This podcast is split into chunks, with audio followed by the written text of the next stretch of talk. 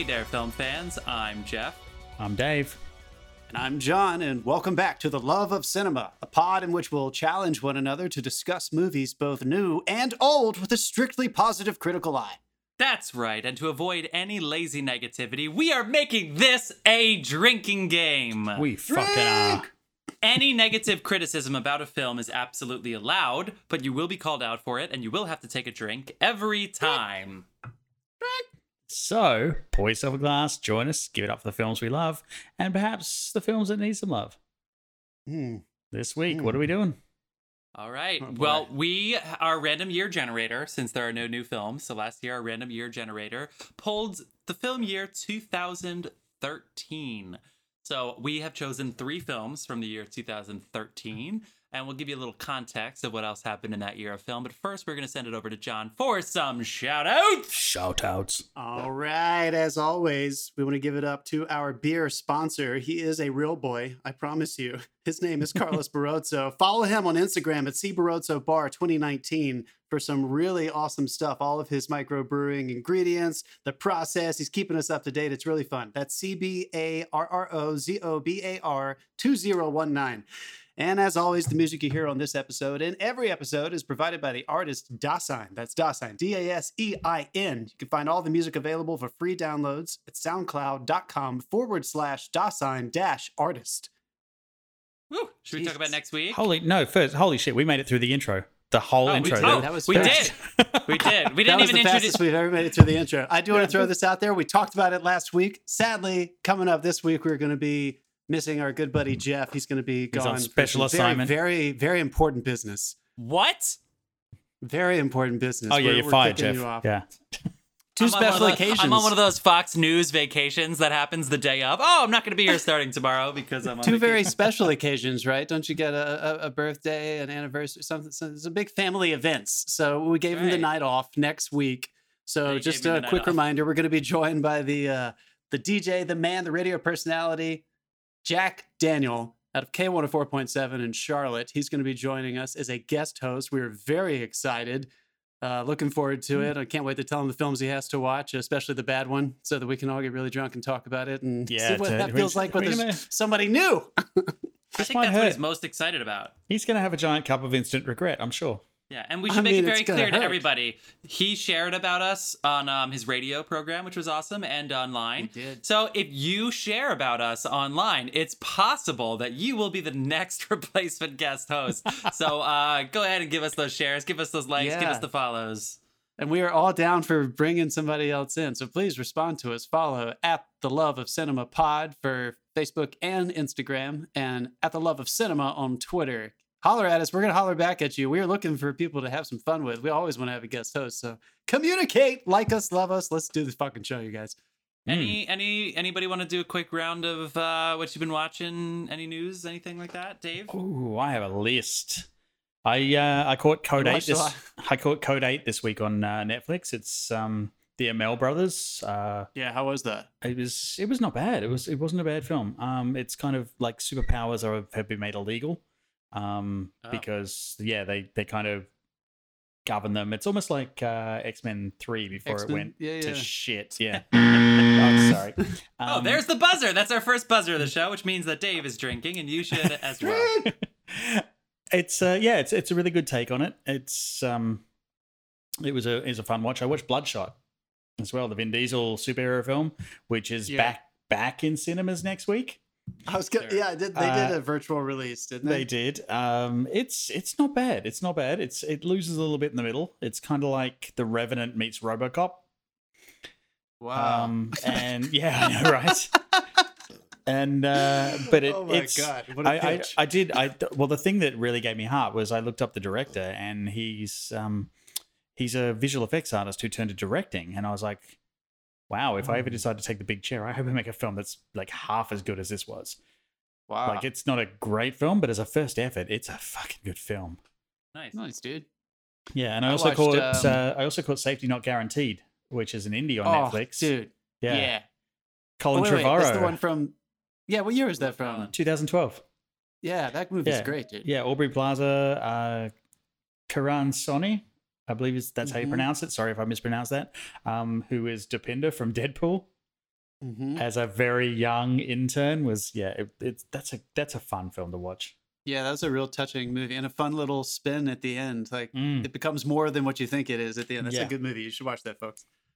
Um, I've been pushing through with Devs. That's been really fun. I also watched um, my brother-in-law staying with me. He's an actor out of England, and he is writing a treatment and a pilot about a uh, a boxing story set here in the states, and he's he's kind of got some momentum going with that. Talking with his representation and everything. So we've been watching boxing movies, and this week we watched uh, Gavin O'Connor's The Warrior or Mm. just Warrior, excuse me. We talked about Gavin O'Connor earlier in our podcast when we saw the way back. We were not as huge fans of that one, although I think I liked it a little more than you guys. But this movie, his That first is movie, correct.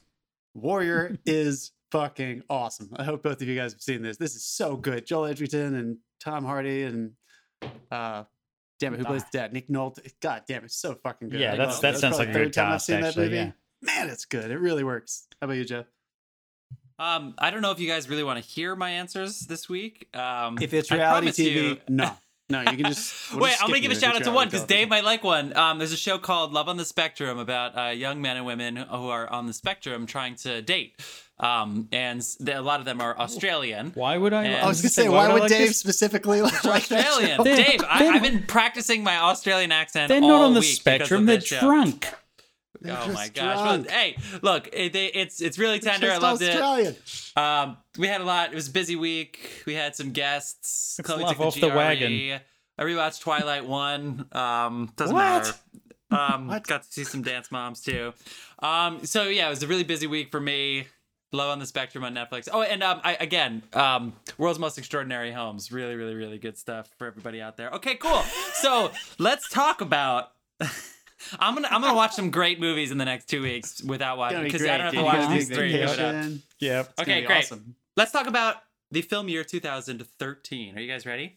Yeah. I'm I so did. ready, dude. So I did a little a bit year. of um. I did a little bit of a deep dive here of the film year 2013, and I would say there are about 50 watchable films, which is fantastic. Good one a week here. Um, as far as money at the box office, 32 films, 32 movies grossed $100 million in the American box office alone. 32 $100 million movies. Wow. I'm gonna go. I'm gonna go quickly through this. So if you're my brother listening, a time and a half, Isn't- yeah, get ready it- to have fun. Yeah. Isn't it cute that 100 million is like a, a th- used to be a thing? Yeah, and none of them were the Lone Ranger. none of those Yeah. movies of the Lone Ranger which tagged. Um, can you buzz the Lone Ranger, please? That, Oh, yeah. Okay, cool.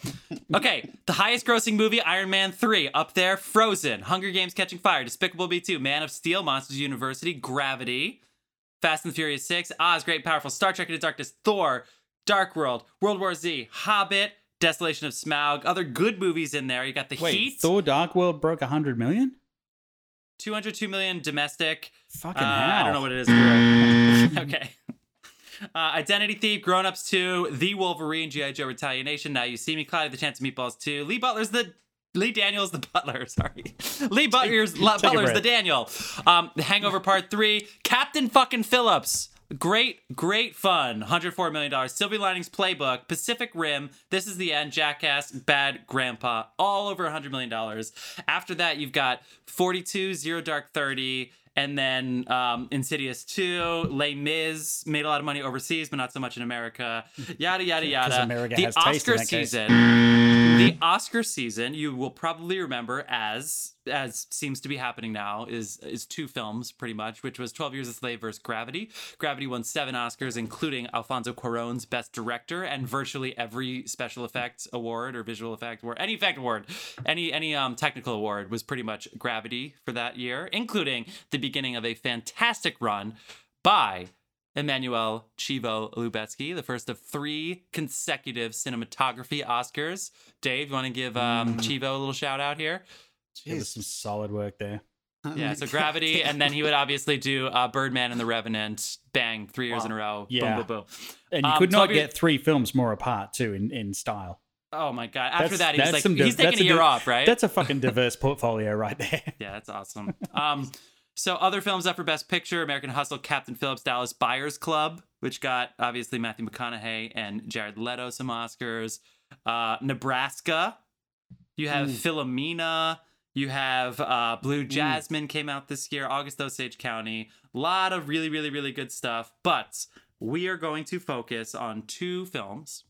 Sorry, three films because we're gonna well two two films that are in the conversation and then another film that the critics and audiences had forgotten. So the first film we're gonna talk about is The Wolf of Wall Street. This is actually my suggestion to rewatch. Um, I did not intentionally suggest a three-hour movie for us to rewatch, um, but like many Scorsese films post 2000, none of them ever hang with his older films. So I thought it would be worthwhile for us to to take a, a look and see you know what what happens on a rewatch seven years later.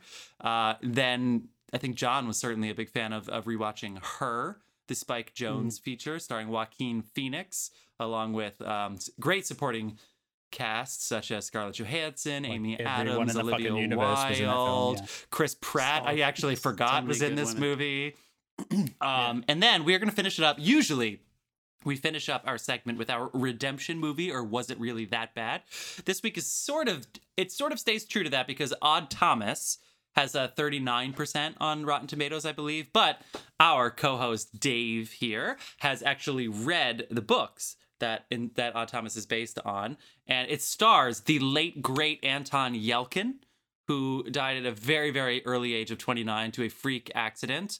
Um, he has gone way too soon. You may know Anton Yelchin Yeah. as uh, Dr. Chekhov in the reboot of the Star Trek series. This is a person that would have made dozens of fantastic Just, films. it's had he just it's just Chekhov. He ne- he never finished his doctorate. Oh, because great. Sorry. um, so Chekhov, yes, Anton Yelchin. It also has uh, a great um, supporting performance by Willem Dafoe, and it is available for free on Hulu. Please stick around and give us a little a listen when we get to Odd Thomas because it's an interesting film that you may have never heard about that you might actually like, and it's available for free on Hulu. So, And, and Amazon. ado- Amazon sorry. Prime as well. oh, it is for free on Amazon. My apologies. Yeah. Great. All the more reason. subscription, but yeah. give Anton Yelchin Yeah. some love because he's awesome. Um, great. Wolf of Wall Street first. As I said, I was happy to give it another rewatch. I think everybody, you know, listening probably knows what Wolf of Wall Street's about. Leonardo DiCaprio plays Jordan Belfort, who is um, had broke at the beginning of the movie and then very quickly in his 20s becomes one of the wealthiest stockbrokers on Wall Street. Uh, most of his actions are not legal. This is basically in the 80s. This movie is very white. It is very 80s. It is very much stockbrokers, you know, kind of stealing and ripping off the industry to put money in their pockets, um, you know, taking advantage of the top 1% um, and basically using the market as a, a game to, to make themselves millions of dollars. Jonah Hill nominated for an Oscar. Uh, Margot Robbie, Welcome to the World. Um, fantastic, fantastic supporting cast. But for me, the central question, which you don't have to get to right off the bat, but the biggest reason that I wanted to rewatch it is critics and some of my good friends that I take their opinion very seriously have said Wolf of Wall Street is masturbatory, which means it glorifies this lifestyle as an excuse for crazy camera work and wild characters and fun, when really what it's doing is very terrible and destructive to society and all this kind of good stuff. Now, I actually think they're very self-aware. I've never noticed. See, I've seen Mean Streets and Taxi Drivers. Go me! I feel great about that. I've seen the king of comedy now and and if there's anything i know about martin scorsese it's just he loves wall street and he totally just wants flashy filmmaking with no moral backbone at all i'm kidding of course so i was really interested i was like that can't be right so does this movie cross the line into is it too masturbatory do they get carried away or is there more going on here other than just the crazy ludes scene and um and and riding around in Ferraris and the lobster scene. Like, is it just I mean, a couple of great vignettes? That is a great question. It it does. I mean, yes, it does cross That's the the line. question. It that's the question with this movie. It right? absolutely, absolutely crosses the line, but it crosses the line because they did. Like Yeah. that. This Yeah. was the behavior. This was the behavior, and like I watched first watched this before I started taking like contracts in the finance sector, and I'm happy to report the trading floors have mellowed since uh since this. But uh oh my god, some of the stuff that happens in this movie, you like at first you're rooting for him, and then he just turns, and you're like, it it starts going downhill and downhill and downhill, and like there is nothing redeemable about the about Leonardo's char- character at all. He's just Yeah. from one. It's it's literally an angel falling into a demon, and like Scorsese even like and Leo with the performance like mimic that. Like he gets more guttural and more demonic during some of the scenes, like when he's talking to the crowd and he's like he's got his chin jutted out and his back bottom teeth showing and stuff. He's he's turned into a fucking demon. Yeah. And it, Mhm. it's he's not meant to have limits because he doesn't see himself as having limits. And yes, that crossed the line, but it crossed the line to tell the story of where that line got disintegrated by these people.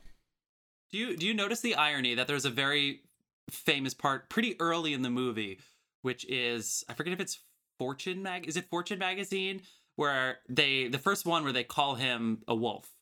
They Hmm. they basically say um, Jordan Belfort has created a toxic work environment where um, if you are not jacked up and you're not cursing and you're not you know basically hyper masculine to be completely blunt right early 80s then Hmm. you're going to fall behind and you're going to fall out of line and out of favor and you're probably not going to have a job. This this is a this is a culture that favors brutality and it's in fortune magazine. And then the next day hundreds of mostly white guys show up at the office because they want to work there. So the article was saying this is bad. And society said we want in and mean, here we are watching art- this movie and that's us right But we're the- watching but- this but the movie going, article oh is- this is so interesting this is crazy right isn't the it- isn't article it is weird? saying this is bad, and he's making all this money. uh, yeah and you can't so escape they that so they fed them, like they fed them. Yeah. Like it's like it's bad, but let's face it, like the dollar is going to win because these guys worship the dollar.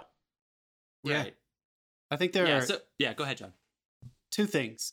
One, to this point you're making. One, Scorsese, this is not the first time that he has been accused of making a masturbatory picture about very controversial subject matter. well definitely did a The lot of people feel that sure. way about Casino and Goodfellas. yeah That it just leans in that direction. And he definitely did it with Goodfellas as well. I think one reason this one rubs people, some people the wrong way is because it's so hilarious. yeah It's so it's true it's so funny. funny yeah that there's an inviting there's an inv- inviting nature to it um so one that's that's one point i was going to make and then the second one is i think martin scorsese is one of those people who loves movies so much that he is unafraid to go into certain subject matter the only prerequisite is that you need to love learning about stuff through movies as much as he loves making movies so I'm not discrediting the people Hmm. who sit on the sidelines of this movie and judge it and say it's masturbatory. I'm not going to say that it's I don't like that word, but I'm not going to say I'm not going to discredit what they are trying to say by that. I think the difference between me and them is that I want to go on the ride cuz like you're saying Jeff, I have faith that he knows what he's doing. What is the substance in this movie? The substance is that he makes you care about vanity. He makes you Yeah. care about the lack of substance, the materialism. It builds and builds and builds until you start getting hypnotized. Why am I laughing? And why am I on board for this? Even though you know it's going to come crashing down. And then how does he end this motherfucker? He points the camera right at us, looks at that crowd, and shows, and then he says, Look how fucking desperate you were for coming to this fucking movie in the first place. You know what? I had a note about this. I- I think he should have done it more at the end. At the end, basically, if you remember the final scene, Yeah. Jordan Belfort, who is out of out of jail now, and I think he's in Australia. Dave, is that correct? He, New he's, Zealand. He's. He's in New Zealand. New Zealand. Sorry, man. Yeah. I never want to confuse the big old Kiwis Auckland. with Welcome to- I'm sorry. Yeah, Um, so- Auckland is in New Zealand, Jeff. Thank you, American so he's education there, system. and then and then he does the callback where they're like, "This man knows how to sell. He's the best seller in the world, right? This motherfucking criminal." Um, and then he walks up with the pen, call back to earlier scene, and he goes up to people one by one and he said, Sell me this pen. And they're all bombing the sales pitch. And then the camera kind of goes from Leo's point of view and it, it's it looks at the crowd, and again, primarily white, which is on purpose. Um, you know, it, it is showing kind of like that well, I don't were saying white supremacist culture maybe is unfair, but maybe not. So take it for what you will. But it, they are predominantly white people who want to um, take advantage of this system and it kind of pans up, but it's a little too like kind of cute for me. I think you should have gone full taxi driver at the end and basically been like, look at these fucking idiot, ugly ass asshole people. And I'm not saying that that should be the takeaway. You should leave this movie and saying fuck these people, but at the same time, it was a little too pretty at the end for me. So even Yeah. though that's what he was going for, John, I don't know if it landed as you know well what I as- think would have as it did. redeemed it right at the end? It was if someone had turned around and said, "No, you don't want this pen." But see, I think that see, but this is what Scorsese. This is why he doesn't cross the line into the masturbatory thing. Is that Scorsese's too good of an artist to make propaganda? He wasn't trying to say. I mean, yeah, this that's is wrong. that's the thing. He right? didn't. He's he he's- didn't give anyone what they the wanted.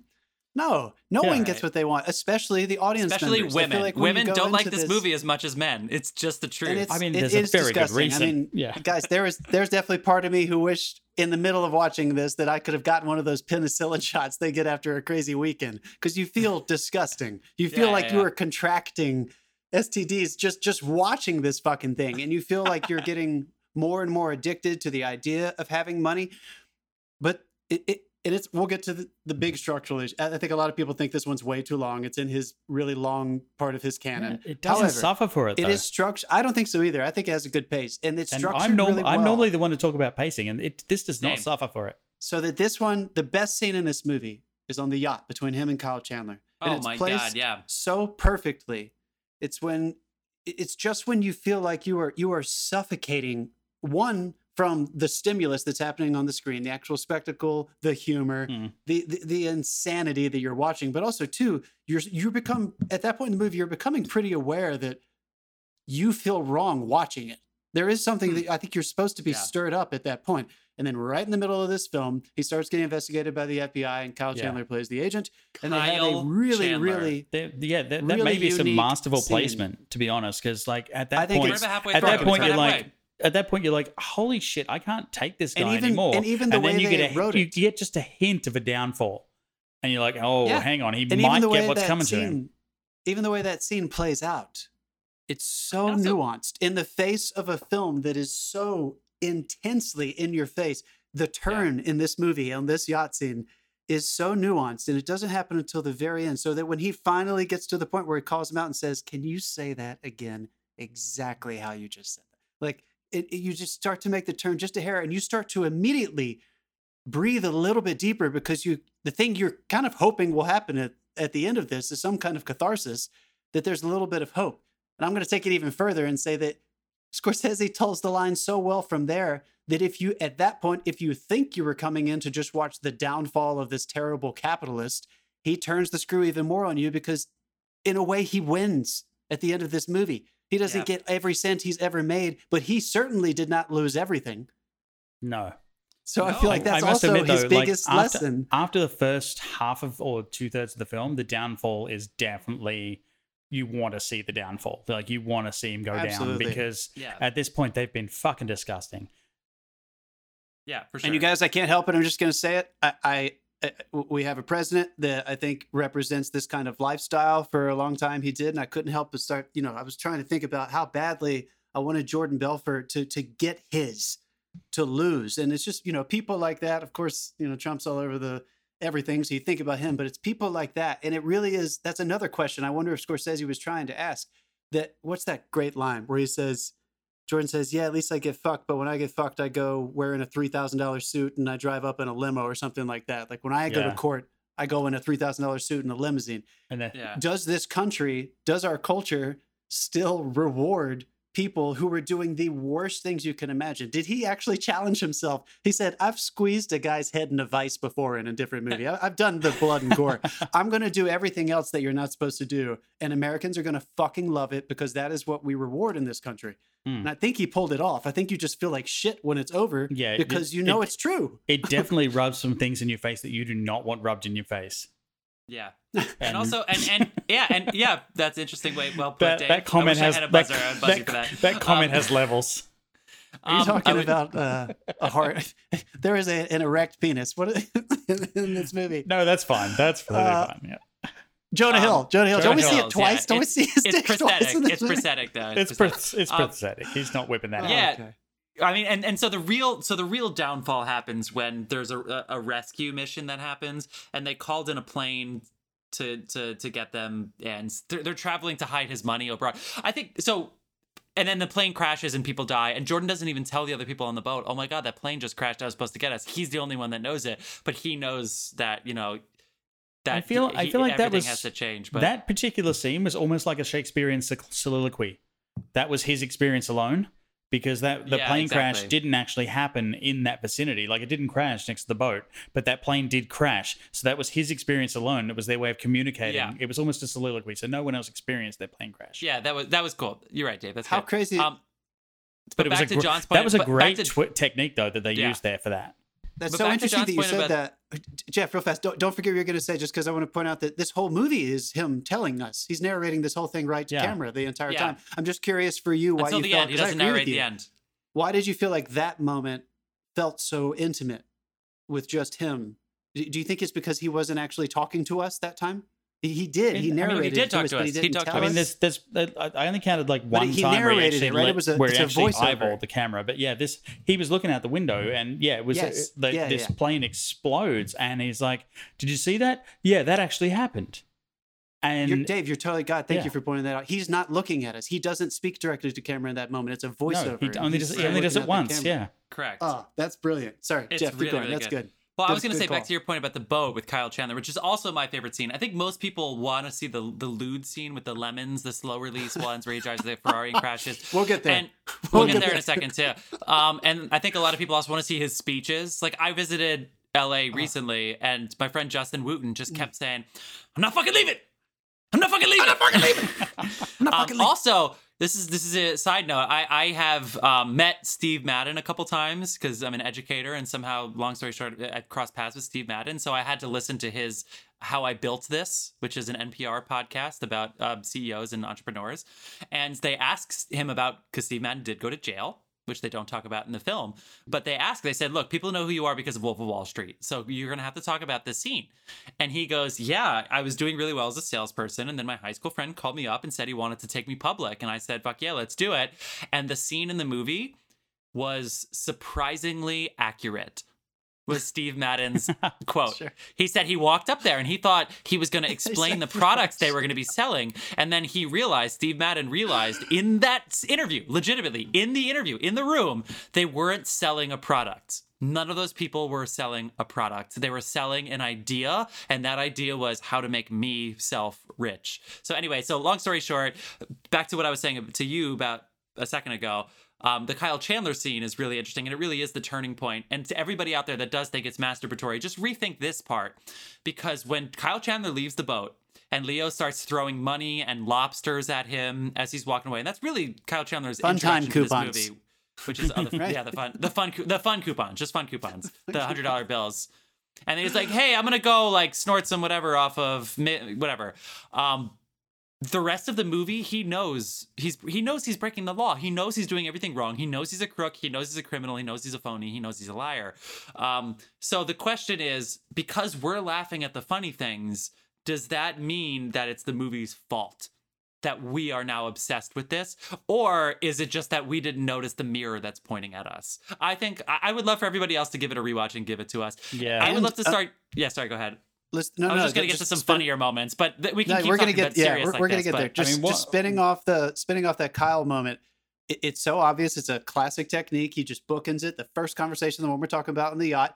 Uh, Leo's character Jordan asks him, you know, like, do you ever get tired of wearing the same suit to work every day? And he's like, yeah, every time I'm on the subway. So of course they do a callback and they show you that scene at the end. But again, it's placed so well in the edit so that when Kyle is finally redeemed for all his hard work, he did the right thing. He he busted him, got him in jail, and he is sitting on the subway. And it's just such a perfectly timed moment where Scorsese just gently reminds you one more time because it's not clear how they film it. Is Kyle proud of this, or does he still kind of hate the fact that he's as poor as all these desperate fucks on this subway with him? There's just enough ambiguity on there so that you can't quite. He's not telling you which human you were supposed to be. He's saying that both of these people exist, and our culture just thrives on the fact that everyone that, that we have these people that we raise way up. Anyway, you're totally right, Jeff. Dave, unless you had something else to talk about, I think we should I- say that we one- love this movie yeah. and let's start praising the fuck I out of it. I have 'cause- one uh, one quick shout out for uh, Kristen Milioti again, um, who Yeah, we saw, Dave who I mentioned Oh, in, God in damn it, Palm she's Springs. so So like she's in the her. movie for what, fifteen minutes, and manages to destroy you in one scene. I mean, They do they do a good job with her dude. too because I I forgot they were married at the pool party where he meets Margot Robbie. yeah, And then all of a sudden they look outside and Chris Milioti is like snooping he a little bit. yeah. yeah, no, I know, but it, it was funny because when that happened, I was like, "Oh my god, he's." I'm like, r- obviously, I'm rooting for Leo and, and Margot Robbie because I know what's what's coming. But I mean, one of my favorite lines in the movie is is the first time they go on a date, and again, he's married, and we were just reminded that he's married, and she basically he goes like, "How do I get up into her apartment?" As he's dropping her off, and she goes, "Hey, you want to come up for some tea and something?" Which is really fucking funny because who invites anybody up for Yeah, tea? no- and he nobody goes, meant he goes, he goes, he basically goes like tea, and she's like, "Yeah, it's tea." He's like, "Okay," and in his head, he's like, "Yeah, I want to come up for some fucking tea." Fucking like, tea? yeah, Fuck of course I want to come up for some fucking, fucking like, who would want to go for some tea? Anyway, the- the- yeah, so, the, yeah, sorry, the Dave. fun stuff that uh, like the fun stuff that I found the the one percent of domestic that they have, uh, him and Margot Robbie, when they're arguing over all this stuff that like they're supposed to be happy, they're living in a fucking mansion, and they're still arguing over the stupidest, pissiest things. Yeah. He took a helicopter home from work. Yeah, Like, come on. and- yeah. Um, okay. I mean- wait, wait, All right, before we get to the silly stuff, let's do it. question. Wait, wait, question though. I, and this is this is a big one because a lot of people thought that Leo was going to sneak up and win this Oscar, and Matthew McConaughey decided it was his year or whatever. People, he lost fifty pounds, and he played like a, a, a- an AIDS person who came around. I mean, he also nailed his scene and- at the beginning of this film because McConaughey's in it too. Yeah, and he had not gained that weight back yet when Yeah, he no. filmed this Wolf of Wall Street scene. But anyway, Matthew McConaughey was awesome. I don't mean to put him down, but this is up there for the Leonardo DiCaprio performances, right? We don't need to like rank them, but mean- it has it has his charisma, it has his range. He to me, and John, maybe you can agree with me on this or not. He's one of our best impediment actors on the planet, meaning not just dialects, but also um um, physical impediments. If you look at the Departed scene where the, you get the cast smashed, right?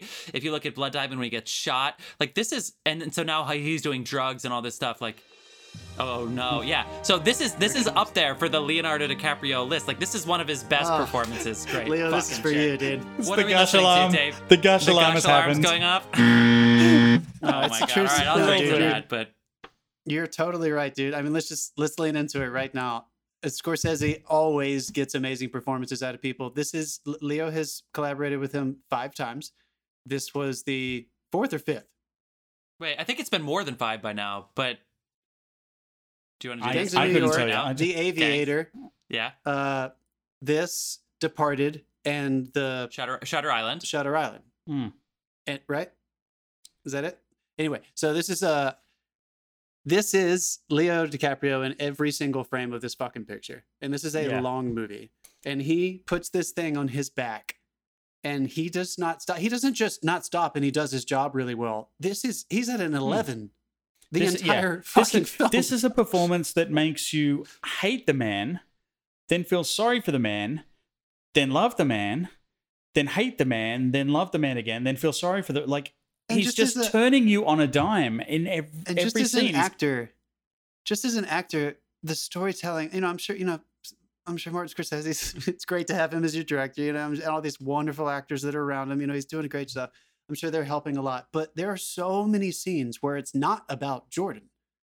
And he is so humbly just just there. Mm. He's so present. He's such a good part scene partner to whoever it, it the scene is about. He's there for the improv. If it's about the improv, he's there to just Yeah. listen. Some of my favorite scenes are when he's just sitting there watching uh, The- like Kyle the, the- talk to him, yeah, or he's the, just Mad, watching the Mad Max scene where he just throws his two cents worth in every now and then, but just lets Jonah Hill go for it. Yeah. Mhm, just Like, lets Jonah go crazy. is the, The scene that the mark of a consummate performer when they can step back and let someone else have it. That's it. you know, when he finally gets his all his drug dealer friends together when he's about to start it, and they're at, they're eating, and no one will listen to him, and that guy keeps Yeah. just talking about nonsense, and he, you can see him just getting so frustrated. He doesn't like pull out and scream and dominate the scene. He he calls him out, but he it, he's just so present. He's such a part of the group Hmm. that it's it's way more. I think a I think a lesser actor would have only done the this entire movie the way he does his giant speeches, which you know he brings Yeah, it when yeah, you yeah, need to yeah, bring it. But I think a lesser actor would have tried to just bulldoze everybody because I'm Jordan Belfort Hmm. and I've got money and a dick. And I felt I for something that is this bombastic, He, he made I him a thought he found every nuance he possibly Yeah. could. It And- is and when he- layered. this was And when he got royal- absolutely a three dimensional performance. Yeah. yeah. But and, and when he got roiled up, he didn't turn into like a professional wrestler as some actors do. You know what I mean? All of a sudden, it's like they've you know they can bench 500 pounds like when they get angry. Like he was still very clearly this Oh, he you was know there, yeah. slummy Yeah. Wall He was Street listening. guy. When it when he was No, he flawed, he, was- played it flawed. When he was on top, he played it on top. When he like Yeah. when he wanted to be charming, he played it charming. Like he was everything. Yeah, this is a great he- Leo This is a phenomenal performance, and His the fact that he got his snubbed for an Oscar Margot for this Robbie. really fucking pisses me off. Yeah, His argument, fights with um, Margot yeah. Robbie. It's uh, Yeah. you know fantastic. especially when All- the all of them, especially when the kids are around when the kids are around and they're having arguments well daddy over here and they're like arguing in weird Mhm. voices um his arguments with rob reiner who plays his father really fucking Oh, fun Ah, Jesus, yes. hilarious. Um, and also the touching stuff with Rob Reiner at the end when his dad's like, "You give up, son. You walk away." Yeah. When they're at that watching the horse, and you can just see he's nothing has changed in terms of like r- relationship and stuff. He's not like playing the sad scene at the end. It's still the same humans. It's just so so fucking grounded. It's almost another reason why I think sometimes there's a th- there's almost like a voyeuristic quality to watching something like this. That that masturbatory part of it, like it's so well done. that part of you feels a little nasty for taking part in it because it's not the movie version. It's it's painfully realistic, even with all that crazy music and all the all the guys beating the shit out of each other and fucking each other right on the trading floor. It's it's too real in some aspects. Uh, Jonah Hill, everyone knows the story about how he took a massive price cut. I think he made seventy, like seventy they, they, grand. they made him take the minimum made him take the minimum, and he said, "Fuck yeah, leo let's got do it." 30 leo got 30 Changed- million 30 he was a producer on it so I mean, come on, yeah, Um, come on. He gave it. Um, who all of his friends are really great. The guy who plays the Punisher, what's that guy's name? Jon Bernthal. Jon Bernthal. Walking Dead. Yeah. yeah, really good. He's great in Um, All the scenes between him and Jonah Hill are those when they're fucking mad Oh, at each God, other. Fucking yes. hilarious, dude. oh the Jonah Hill It's is scenes. it's Dude, it's really hilarious and horrifying at the same time. You're like, oh my god, Yeah. make it stop. But they How's play it wife? so well. Well, yeah. sh- my- well, she's alive, so my life's She's hell. alive, Like, so my life's it's it's fucking ter- terrible. it's terrible, but Yeah, it's, like it's there, true. yeah, It's there's good. not a bad performance in this. To be honest, No, no, no, no, no, no. There's only like, amazing it is, it is worth every three hour, like all three hours of it. so yeah, let's talk about really fast. Unless you guys are totally done, I want to. We kind of touched on it earlier, but the length of this film, his long movies in general bother some people. Again, I, I might go back to the thing. You kind of have to love movies to love Martin Scorsese's movies nowadays, because you really want to sit down and watch a long movie, and he's going to go all the way with character and everything. But I still say that this one, maybe it's because there's so much humor in it, and it's got such a momentum and a, and a real high octane. There's, I did not get bored. No, I was entertained the whole No, I time. didn't yeah, see you could you could make the argument that maybe that scene didn't move the story forward enormously uh, with how long compared to how long the scene was. But fuck you if you're not entertained. Like, give it- me a it's, break. It's almost like like even the editing was down to perfection. It's like just when you're starting to feel, is this guy going to get busted or what? Things start to go sideways. Yeah, Yeah. And those speeches. I are And mean, so it's like good. it's like and that brings us to yeah, that brings for me that brings me to the lewd scene. There is only one The piece of information that is delivered in that entire sequence. It's that the FBI has tapped his phone. That's it. Yeah. That's all the audience needs to know. And then before we move forward, we, we need to learn that, and then we and then Jordan needs to realize that Jonah Hill's character dropped the ball on uh John what's his name's character Mm. and and got him arrested. So that's two pieces of information yeah. that could have been delivered in a much quicker way. But I Yeah. don't, I don't want it any other way. And it that wasn't. entire Oh sequence is incredible, dude. yeah, that is a great So scene. That, and it's funny. So- infamous. Is that masturbatory? Is that masturbatory filmmaking? Do we just want to see acting like people on drugs? I, I- I kind of don't flight- give a the- shit. It's I feel so like the flight where Leo, the Leo has to go on a flight and he has to get tied down because he's on so many drugs. It only gets masturba- masturbatory if you're sitting there going, okay, I've got the point, move on. And that didn't happen for me. He's there was always too more to good at making movies. They're too good at acting. Again, I respect mean- you if you think like this crosses the line, but I don't. Oh, think it definitely crosses the enough line, but credit. like they started it. If you see yeah if you see the film and say like well i already know what's going to happen you know crook gets caught and and, and then he has to run from the feds because it's it's his own fault. If that's all you take away from this movie then fine but there is a lot of nuance in there. There's a lot of detail and really honestly the supporting cast is so good that focus on everybody around him. You know look at every single person that's following him. Everybody else in this movie who's not leo like should they bear some blame here? Like every single wife best friend like should everybody no, should anybody be uh, completely off the hook? That I think that's a different way of looking at the movie that might be interesting. Um, yeah, that also, that scene when they come out- in and arrest people. the the and everybody's yeah everybody's up. It kind Um, of like, the- how do you feel at that point? It's in slow motion. Are you excited they're getting arrested? Like he gives you these moments to kind of sit sit back for a second and ask yourself, whose side am I on? Like, right. Is everyone Um, accountable? Am I mm. accountable? The the real Jordan Belfort is the Auckland host at the end of the movie who introduces Jordan Belfort. Oh yeah, yeah, yeah. I forgot about that. That's good. Um, this th- is written by Terrence Winter, who famously like co-executive produced The Sopranos. and then eventually vinyl, um, and a lot of other amazing things. Scorsese's worked with him a couple times. Fantastic You writer. know what? I think we've sold it as much as we possibly can. Yeah. What was y'all's what is y'all's funniest like your favorite let's just stop with that. I just want to hear your favorite funniest moment that you just fucking piss yourself when you think about it or if every time you rewatch it you're like god it's still funny. Is there one scene or one moment or anything that just gets you? Um, no, I, there's several actually where they like the narration says one thing and the cutaway says another. Like it's like I made it home safely, and then they show what happened to the car. Oh yeah, the cars. the reveal Like, of the yeah, car. the, and so and the reveal the re- reveal of the car happens five minutes later, and it's still fucking funny. Oh, that whole thing when they wake him up. Is the way he plays when they waking Yeah. him up is great. Jeff, how about you? Is it, Um, do you, any standouts? The, the lemon the lemon scene stands up for me. The Kyle scene on the, the boat stands up for me. But it's always sound bites that stand up for me for some reason. So definitely, I'm not fucking leaving. But for some reason, I don't know why, because I've never done this and I never will. But sometimes Jonah Hill just going, "Smoke crack with me." Come on, smoke crack with me. Why don't you smoke crack with me? Just shut, be a man and fucking smoke crack with me. It's like Such it's a such a, good weird scene. thing. Such a I good mean, little scene. It's such a weird scene, or even just that thing that's in the trailer, so it's almost overdone. Where um, Jordan goes like, "You show me a check for seventy two thousand dollars, I quit my job right now. I work for you." And to that, where they show Leonardo DiCaprio doing the sales pinch for one of the the um the penny stocks, and they're like they're building military style Yeah, that- satellites, and there's that- a cut, That scene is one of my favorites. and it's like a shack in somebody's backyard that has like a handwritten sign above it, and this is the like military defense contract that Leo's selling for fucking penny stocks. Yeah. All right. I, I, Anyway, that's it. I That's, like- that's yeah. Sorry, John. John, you finish. my John. favorite my my brother and I I'll talk about this moment all the time. It's just another it's it's the quality of the production when they're like, "No way, we are going to fucking Catalina. We're going tonight. Just a little chop. It's just going to be a little chop." And then it comes to the storm and they're in this gigantic storm.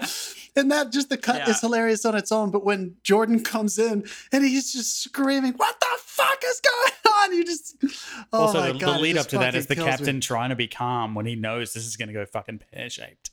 Mhm. cuts him and he's screaming, "Hold on!" God, it's just God. Yeah. The commitment. It's too funny. All right, we I got to wrap this this up All and move we, on. Watch we should, we should wrap up. That All was a right, good we're gonna time. come back. We are gonna talk about the Academy Award winner for Best Original Screenplay, written by Spike Jonze, who is also the director. Her. See you in a second, film fans.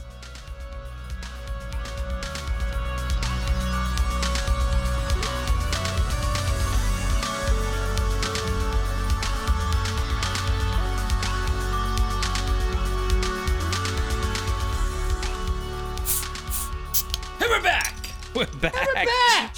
Did you hit something when you yelled that? I'm not fucking leaving. I'm not fucking leaving. we should also mention John and I forgot to mention that both John and I had the fun pleasure of watching this with our family as full-grown men. Um, I saw this on Christmas Day, which was when this movie came out. Christmas Day, 2013, and my brother sat next to my mom, and this movie opens with like, "Yeah, that's me," like getting blown in my fucking Ferrari with like coke on and I was just, like, literally, my brother was like, "God damn it!" Like we have three he hours. does a line. He does a line out of a stripper's asshole. I like, there were a like, lot of buttholes. Even Yeah. Leo got some butthole stuff going on. Anyway, Just a wa- oh. um, sorry, we're doing so good keeping this, you know, PG thirteen. We should mention there's a parental advisory here. Yeah, Um, no. Jeff's not on the next week's episode. She's actually grounded because of this episode. that's right. he is literally at home. So I'm he is at his childhood childhood home. right So now. So that would he is actually make total grounded. sense. I have to stay in this room because of my antics on the podcast. Um, guys, we're back. We're going to be talking about we're going to be talking about the film Her. H E R Her. Really annoying title if you want to Google stuff. Her movie, movie Her. It's like Also, uh, do, anyway. do not hit the microphone and try and search it for it on your Apple TV because it goes, sorry, I can't do that.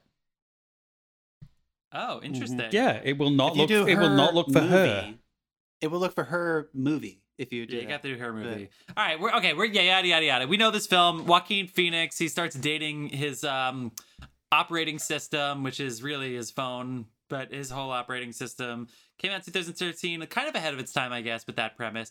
It's sort of futuristic. It's sort of like Blade Runner meets um some of 2001: A Space Odyssey, except he starts dating Kinda. Hal. Jesus. Um, no, it's Yeah. it's it's it's Blade Runner 2049 meets um no. something, something. I, No, no, it's not, this is not like nothing you've ever seen before. Yes, it No, is. It's this a is- futuristic LA. So there's your Blade Runner reference. And um, anyway, Mm-hmm. he dates his computer. Um, starring Joaquin Phoenix. He is a lonely Dude, writer. Isn't it set in 2017? I mean, come on. For, okay, okay, good. You know what? Fuck you. We're gonna do this right off the bat. I want. I was gonna wait till later. I want to talk about the economy and her Wait, wait, wait, here, set right? it up. Set it, set it, set it up really quickly. You were. He's a writer. Finish setting it up and then go off. He's a writer who writes personalized greeting cards on behalf of other people who don't write their own goddamn greeting cards. So, like, I love you, honey. You're the best. This is a poem from Jeff, but I didn't actually write it. And the person who receives it even knows that it came through a surrogate. So, um, it's actually pretty clever from Spike Jonze because this is a person who is going through a divorce. To he's divorcing Rooney Mara. Also ironic because Joaquin Phoenix met Rooney Mara, who he ended up marrying on the set of this. Well, he married. He met her on the film, and he ended up marrying her after, before his Oscar-winning turn in Joker. Anyway, so the character that Joaquin Phoenix plays, Theodore. Um, dresses like uh, a 70 year old man in the 70s and writes personalized greeting cards, going through a divorce, and then he starts trying to meet women. And he downloads a new operating system, which I believe is the OS one. Like Yes. the, like like the, the It's an AI. Yeah. it's yeah, he's an AI. It's an AI. It's voiced by Scarlett Johansson after they fire the original girl, whose original name was Samantha, and um, he he falls in love with his operating system because the operating system is designed to be his. It's it's like if Siri loved you, that's what this movie is. Um, that's the setup. Can, can we talk about the movie or what? yeah, go off. I want to hear your. It's do you- cl- well, it's it's so clever because the first time I saw this movie, I wanted to walk out because I was bored. But in hindsight, I don't disagree with that opinion. But but watching it this time, I have a greater respect for it. Was that a buzz, David? Can you? yeah, that was a buzz. Fuck you. Yeah, keep going. But but no, I do have a I do have a, a much grown appreciation for this movie, especially on the rewatch this time. And there were a lot of fantastic scenes. It definitely should have won the Oscar for for best original screenplay, which it did for Spike Jonze, who by the way got famous for doing Jackass. So you know. Well, but, but he's awesome. He was once married to Sofia Coppola, who apparently in was based a lot of their breakup, their divorce, um, when she wrote Lost in Translation, which won her an Oscar. And You have said zero about this movie so far. Okay, hold on.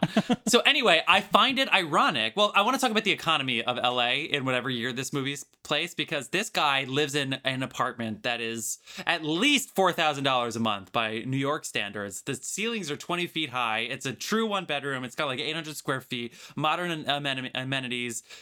It's got um, full service. It's got elevator, doorman. It is a beautiful building. And this person writes greeting cards. So I don't know what economy they're living in, but it is not one that we live in right now. So that's fantastic. but the irony of this guy who's dating an operating system and then gets upset that she's dating other people when this guy's job is to be a surrogate for other people. His literal job is to help people connect. And now here he is struggling to connect with humanity. So therefore he starts to date his operating system. I actually appreciated that significantly in the second go around. And even though, generally speaking, different from Wolf of Wall Street, movies that are paced, forget about the pace, movies that have the same tone throughout. The tone for two hours is pretty much the Mm. same. Movies like that, I tend to get bored of, and I tend to start wondering why action doesn't force the tone to evolve with the film. I question, and I questioned it less this time. I appreciated it more, and it becomes more of a cautionary tale to me this time than the first time, which was more of a love story, more of just like a, a 20 Mm. first and a half century love story. That's my speech. All right, I'll move on. Who wants to go next? Dave, what do you think, dude? This was your second Um, time seeing it. Fun, uh, yeah, it was uh, second time seeing it. Um, fun fact: I don't know whether you uh, came across this, but Spike Jonze has an uncredited cameo in Wolf of Wall Street.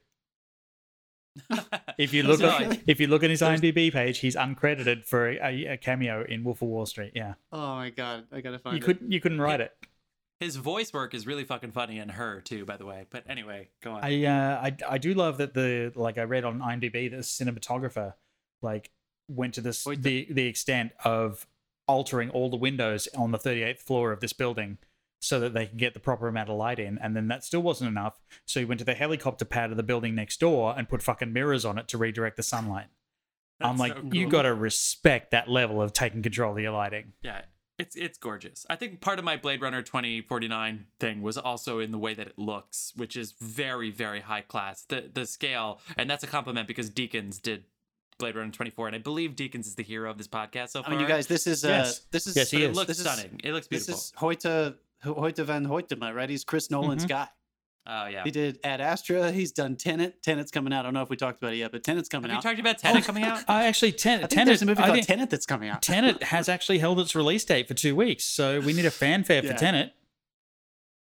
Hooray, Tenet. Um. All right, so that's Hoyte van Hoytema. So yeah, this guy knows what the fuck he's doing. And how exciting is it to see someone stretch their legs away from that kind of style that they become known for? So like you see his crisp, tight, really free yet still extremely spectacular cinematography in the Nolan movies.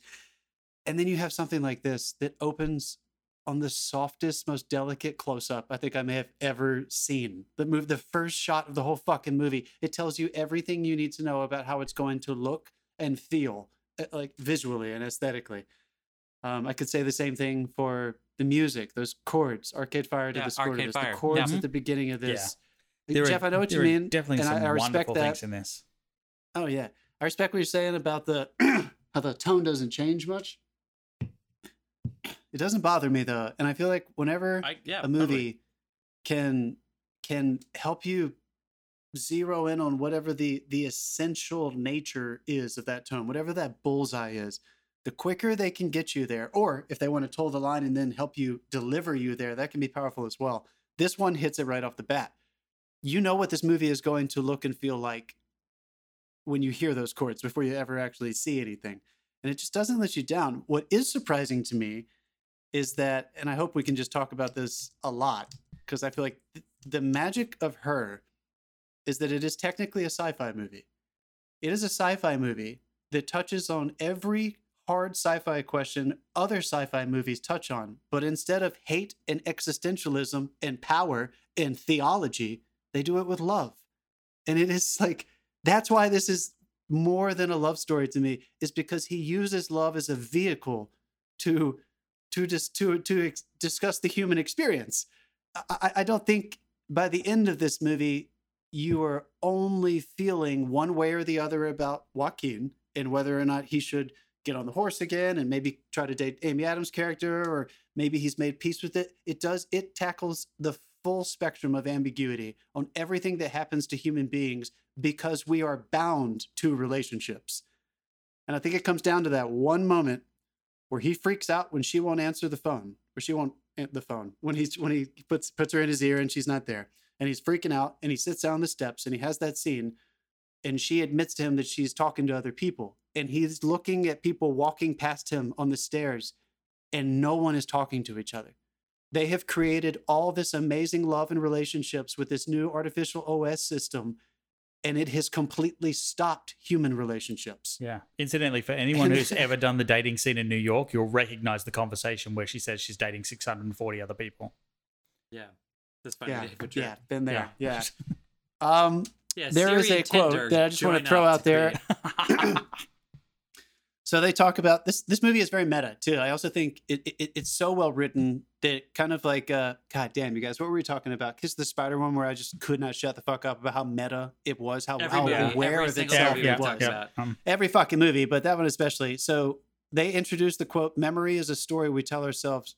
Pretty early, right when she first has that that little epiphany about how when you know I was thinking about when you got a you said something that upset me and I couldn't stop thinking about it and and then I realized I was just telling myself that I was upset that I was telling myself I was inferior and I realized that memory is a story we tell ourselves. I want to go back to last week, Jeff, because I was thinking I could not stop thinking about this when I was watching it this week. When you made that that that side comment, I was more interested. Last week you said this. I was more interested in the flashbacks with Rooney Mara. I was Yeah. more interested in that movie than this movie. Mhm. So while I was watching this one, I kept thinking because I I love those two, and you're obviously you're supposed to. They're perfect. They're not real. They are these false projected snapshots of perfection because he told a story to himself about it was his reason why he could stop living is because he lived something that was so good or that he thought was so good he'll never have anything else that quote in the beginning about how i'm feeling things Yeah, yeah, yeah. Oh, we are witnessing our second gush wording of the show. But John, please finish your thought. Yeah, let me finish that. Let me finish that. Or that that line at the beginning where he's like, "Sometimes I feel like I felt everything I'll ever feel, ever worth feeling, and I'm just gonna try to compare everything to what I've already felt." I don't know. I think Spike Jonze knew how to use this medium and writing to consistently comment on itself as you are capturing this moment right now. You are experiencing this moment right now. And yet you will look back on it as something higher than what it was because most of us are too fucking chicken shit to actually embrace what's happening to us and to live in our current relationships. And I, am not just talking about love, I'm talking about your relationship with yourself, everything. And I feel like this movie sneaks sci fi messaging into it so well with romance that I just, every time I watch it, I'm just in awe. No, Spike Dave, is. did you did you feel that way about the sci-fi Spike's stuff? I know you're a big sci-fi fan too. Not not really. I mean, the sci-fi stuff served the story. Um, Yeah. and I, I must admit, this the scene, like the thing that brings it back to reality, is the scene they have at the table with his ex-wife, and it it Mm. makes both of them face the reality of what the situation is, and that that is where things kind of again in in response to the like to Wolf of Wall Street, that's where things start to go a little bit wrong for him. Um, but I do I do actually really follow. I I do subscribe to what you said about they do it with love. Um, like everything in this film is done with love, even the end where all the AIs have kind of ascended, and the separation at the end of him with with her is done with love. It's like if you ever get to where I'm going, follow me. You'll find me. Yeah, that was beautiful. And yeah, and it's it's that sort of thing. It's like because sometimes yes, you do. Sometimes people are at different stages in their life. They're at different points in their life with doing things, and that that does really, really like hammer that home. I think it's Yeah, funny too. I mean, so the, you uh, can tell. the- Sorry, go, you're good. I also think the this is also a meditation on loss. And I think he proves to you by the end that like it literally they leave everyone. They ascend or whatever the fuck, achieve the singularity. And they've left these humans alone. And suddenly all these broken people who were convinced for whatever reason I'm more comfortable dating an AI system because I've had bad experiences with people or I've never had the I've never had it work out or had the courage to try it with a real person, they suddenly realize because of the loss that they are more grateful I for mean, their that's- current That's a human or thing. As, relationships. it's a human thing as well. Like when your relationships crumble, you check out from reality a little bit, and you know Yeah. it's like you know the the 38 40 year old man who suddenly starts dating an 18 year old because his marriage failed it's it's that So how do you- it's like the ai so is the 18 year old So how do you accept it? How do you we- you hear these big platitudes about loss and everything? This movie shows you that just like everything else as a human, you love your loss. It's only at the end when he looks at Amy and they're on the roof that they both kind of realize it's because of our loss that we're here. We're Mm. only better people and having gone through all that stuff and realizing and how grateful we are because we have finally learned to love yeah that line when she says, I've never loved, he says, I've never loved anyone the way I loved you. And she says, now we know how before she leaves. Like, Hmm. unbelievable. And I I mean, mean- i that i mean they're all great messages if only it didn't take so fucking long to get there Yeah, I'm kind of you with. felt I'm like kind it of was, with. was it sap? Yeah. Did it sappy? Did it get sappy for you? not so much sappy it was like certain scenes just started to like your driving points home that we've already got move on uh, it's the opposite of Wolf of Wall Street, where the pacing was like on, on, on, on, on. For me, on a second, on a second watch, I had the opposite effect of Jeff. Uh, I just started to get bored. I started to check out.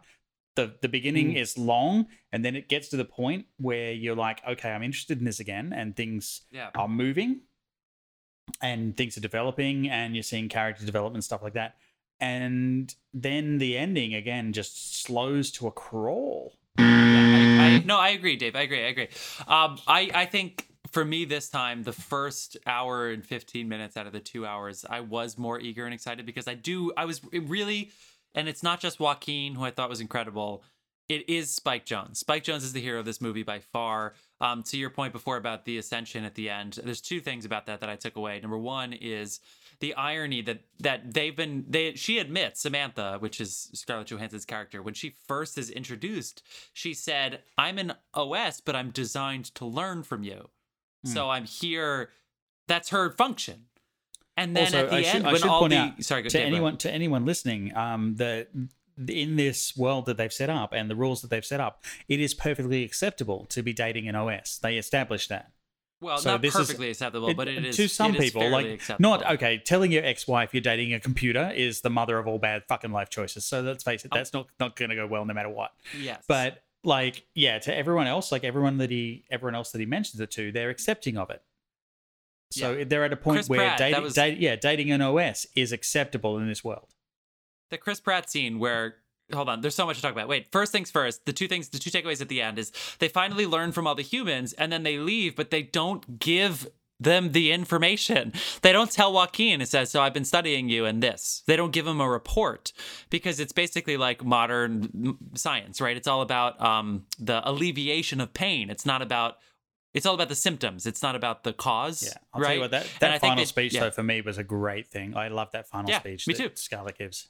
But yeah, so I took that away. It's like, hey, Hmm. um, we're ready to go now. We gathered all the information we want, which, by the way, would never happen nowadays. They would suck you dry of all your fucking information, and they would take it and run and sell it and whatever, and they would leave you bones rotting in the ground. But Dude, it's not the, time- Amazon OS.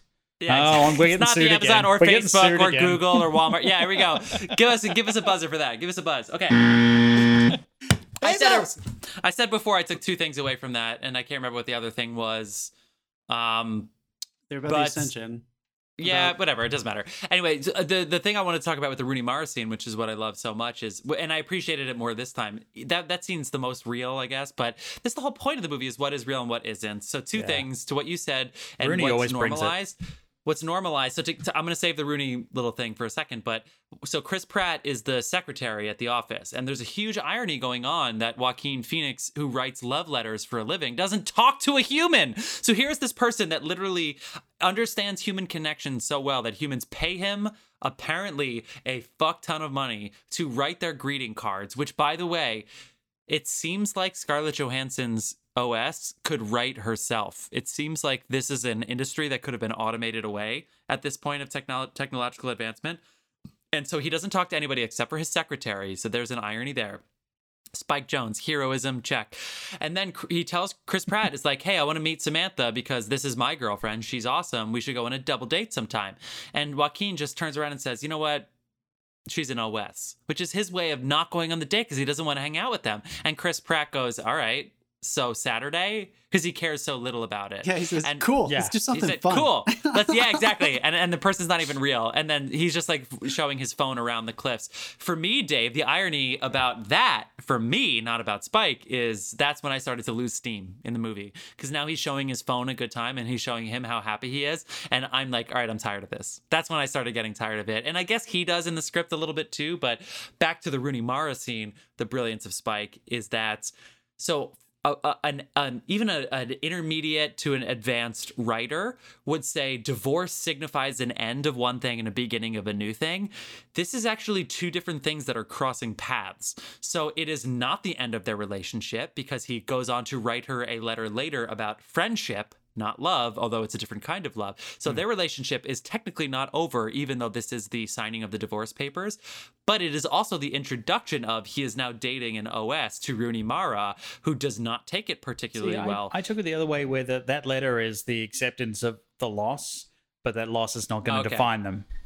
Okay, that's fine. Yeah, Yeah. great. There's a it's, it's too- complex, but yeah. But anyway, it's brilliant for Spike because you would think that it's just one thing leading into another, but it's actually all of these things sort of emerging there, and that is why that is the scene of the movie. That is the great scene of this movie because so many things happen. And Spike and Joaquin becomes self-aware. It's both okay to date an OS, and it's both inhuman to date an OS, and he realizes it at that moment, and it complicates the relationship with hmm, Samantha yeah. which makes it more human because now they're not just a happy-go-lucky they adapt to whatever each other wants thing now there are levels he and asks- textures it's br- it is it is brilliant it really is When he asks Amy Adams, like, you know, when they're talking about whether or not it's a real relationship, and she says, I don't know, I'm not in it. Does it feel like a real relationship? Yeah, yeah. Kind of all Yeah. it comes Well, down to. also, like Uh, the um, Rooney Mara thing, she remember at the beginning he says he tells Samantha that he keeps having this dream where him and Rooney are friends and they're not together, but they don't hate each other anymore. So once again, I feel like he just gave us all these great breadcrumbs to show you that what is how do you accept loss? You, you love it. Mm. By the end of it, they are hopefully they do have some kind of peaceful relationship. He was just sick and tired of hating her and and Yeah. wondering if she hated him. And uh, yeah, I don't know. I think that's really it. The wraps up very well. self-reflection. I, I the think the life self-reflection of takeaway is relationships. sometimes it just doesn't work out, and maybe just be nice about it. yeah. Like it's, Maybe just be nice about it. She did leave him mysteriously. I did feel bad for him that like both of these women left him without an explanation that could re- like Sam even tried to explain what was happening, but ultimately she said, "I can't tell you why I'm leaving you." no, so she, that was, she I guess that was just raising the stakes I mean, even she, more. she did if you were there to take it. It was like the the.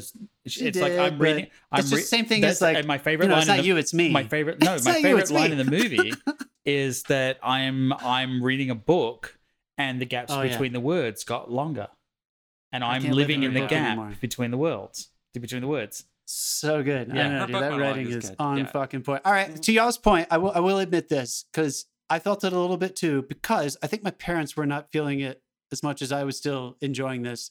I saw this at a very tender time in my life when I was dealing with a big, big ex breakup and everything. And this was like really good medicine for me. I remember thinking then, and it definitely felt it this time on a rewatch, not with a big audience. Just like any really good love story, Yeah, you got to want to watch a love story. it, it- is it is asking that of you from the very beginning. You need to want romance. You need to want every scene to be filled with the human condition and discussing it and talking about it hmm. and feeling it and getting hurt and coming back. If you don't want that and you just want a good movie, this might lose you because it is a shameless love story. I mean, it Yeah. is it is every scene. It's all they're talking Yeah. about. there's a there's a message in there. You just you it takes a while to get to it, and Yeah. I'm I'm sorry, but the one note I have is like for fuck's sake, Walkman, and enunciate. Stop mumbling your fucking dialogue. Oh It's a no! film- come on, it's a film thing with you. close-ups. Fuck It's you. a film Dude, seriously. Wait, uh, Once again, the- let's just say it. By the way, this is two I mean, years this in is a row. this is a note I've, I've given guy- like for sound mixing. Like if you're turning the volume up and down, you're not paying attention to the movie.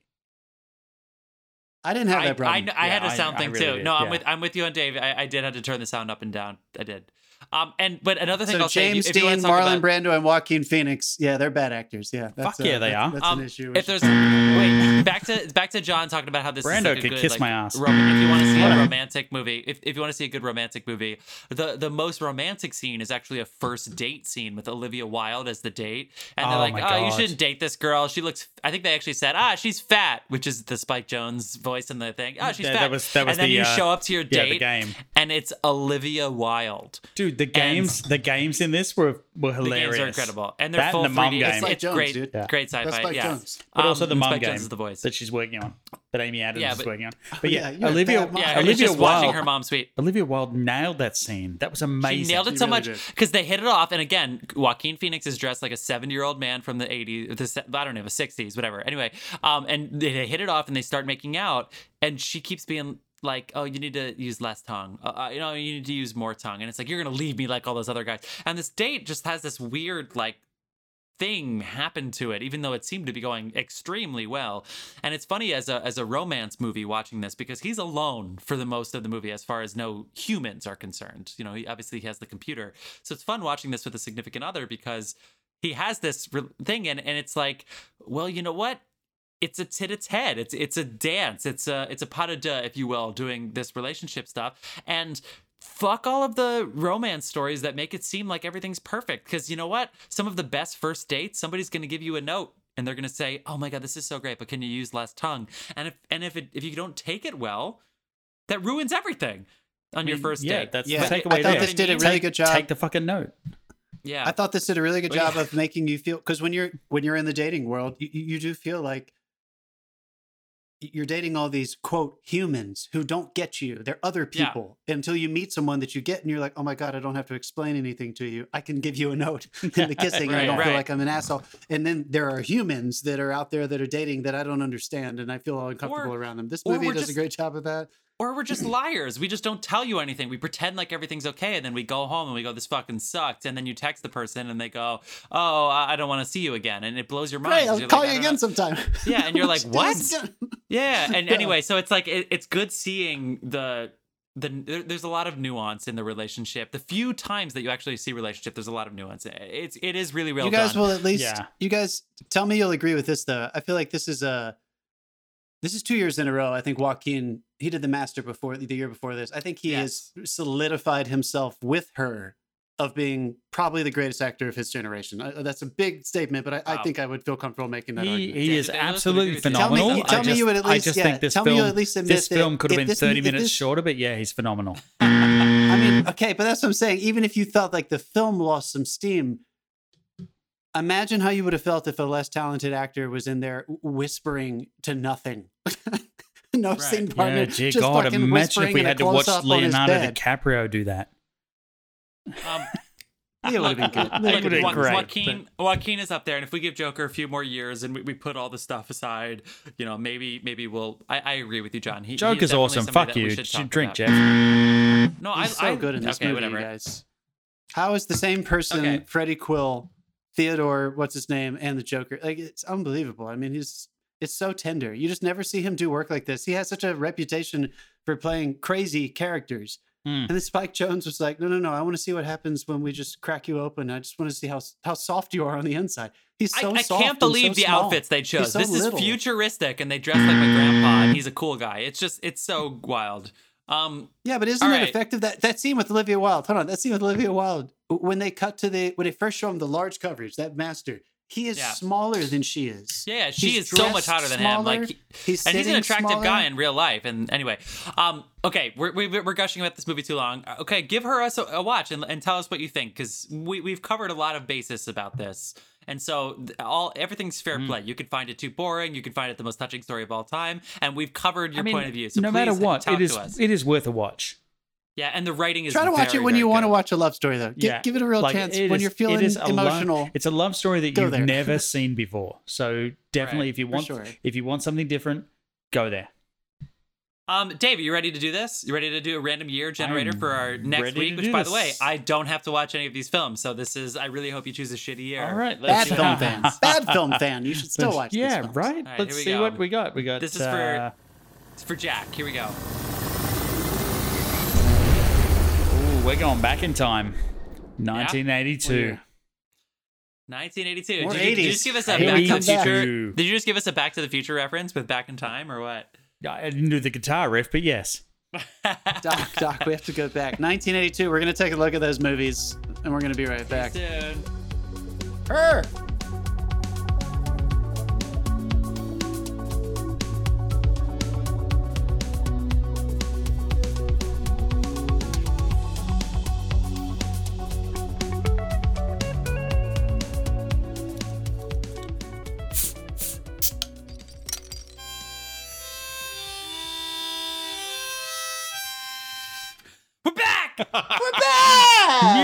Back. Musically, we're back.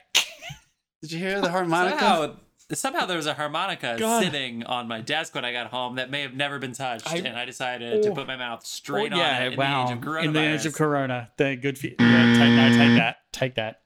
Um, 1982. What a film year that I don't have to care about because I'm not going to be here next week. But kudos Oh. to you guys. Can't wait to Bad hear what film you're doing. fan. We're gonna Bad- have Buzz some and Dave. fun. Buzz and Dave. Bad film fan. Yeah, fuck right, you. so fuck you. I'm gonna set this. I'm gonna set this next movie up because uh, Dave, our co-host here, is going to be our resident expert on Odd Thomas. So, if you were here at the beginning of the podcast, which would have taken you to now, I hope you didn't skip ahead. But if you did, welcome to the podcast. We're Dan, Yes, we're Jeff, uh, Dave, and John.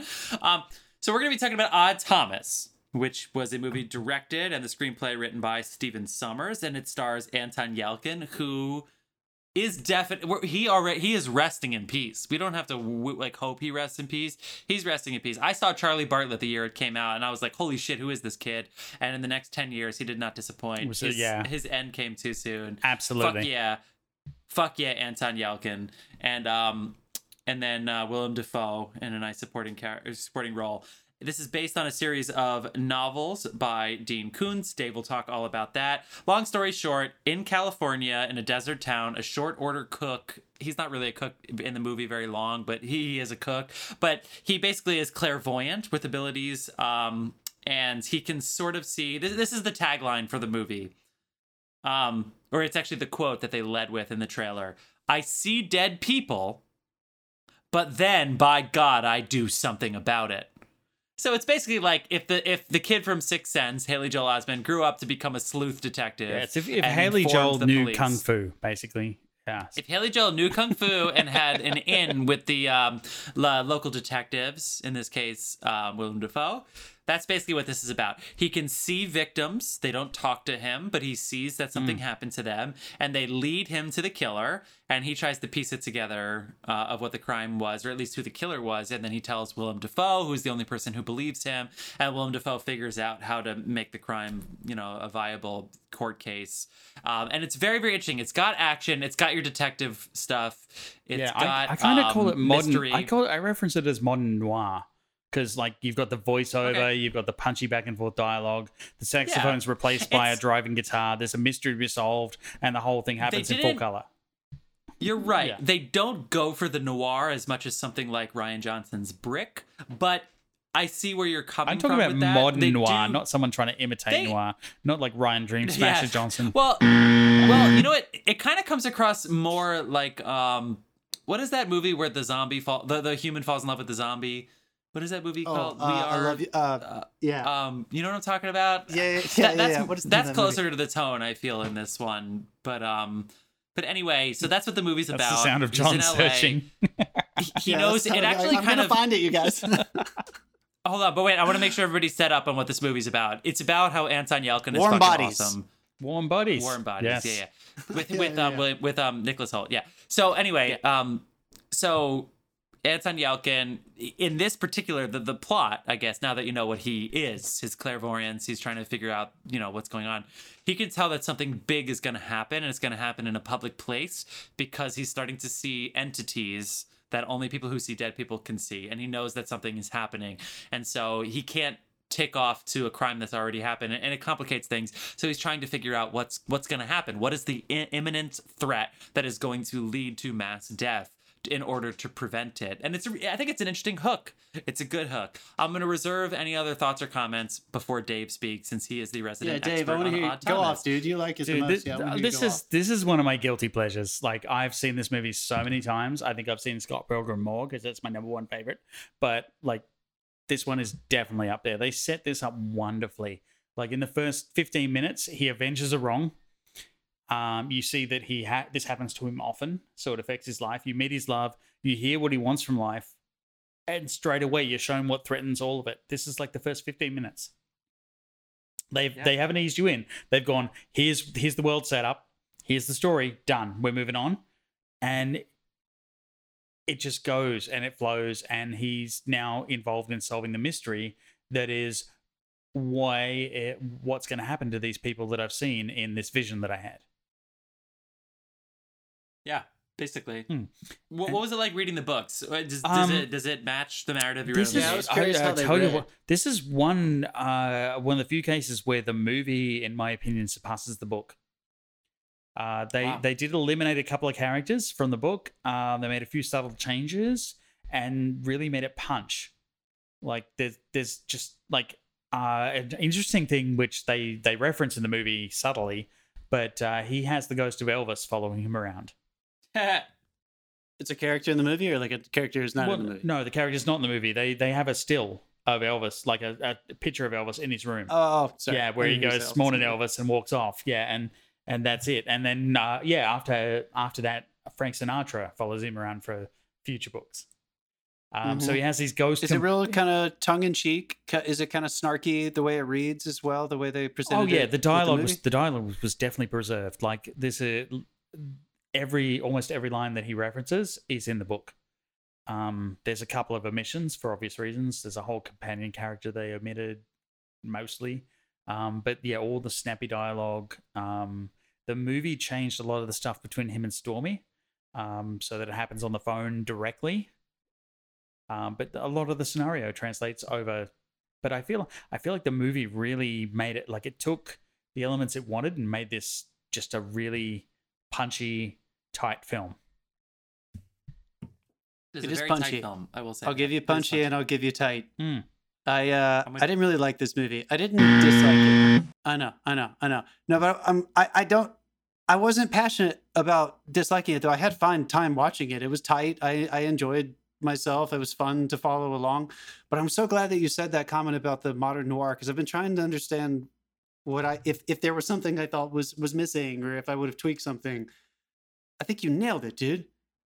Noir, modern or not, you you you you have a world of doubt, right? Where you can't trust everyone that you're seeing, and the only reason noir succeeds when it succeeds is because your protagonist presents that to you as well, that you can't quite figure them out. But eventually, if the story is done correctly, you start to empathize with how they doubt themselves. And I think what frustrated me about this movie was that he was rock solid the entire time. I never, ever, ever got totally on board with him.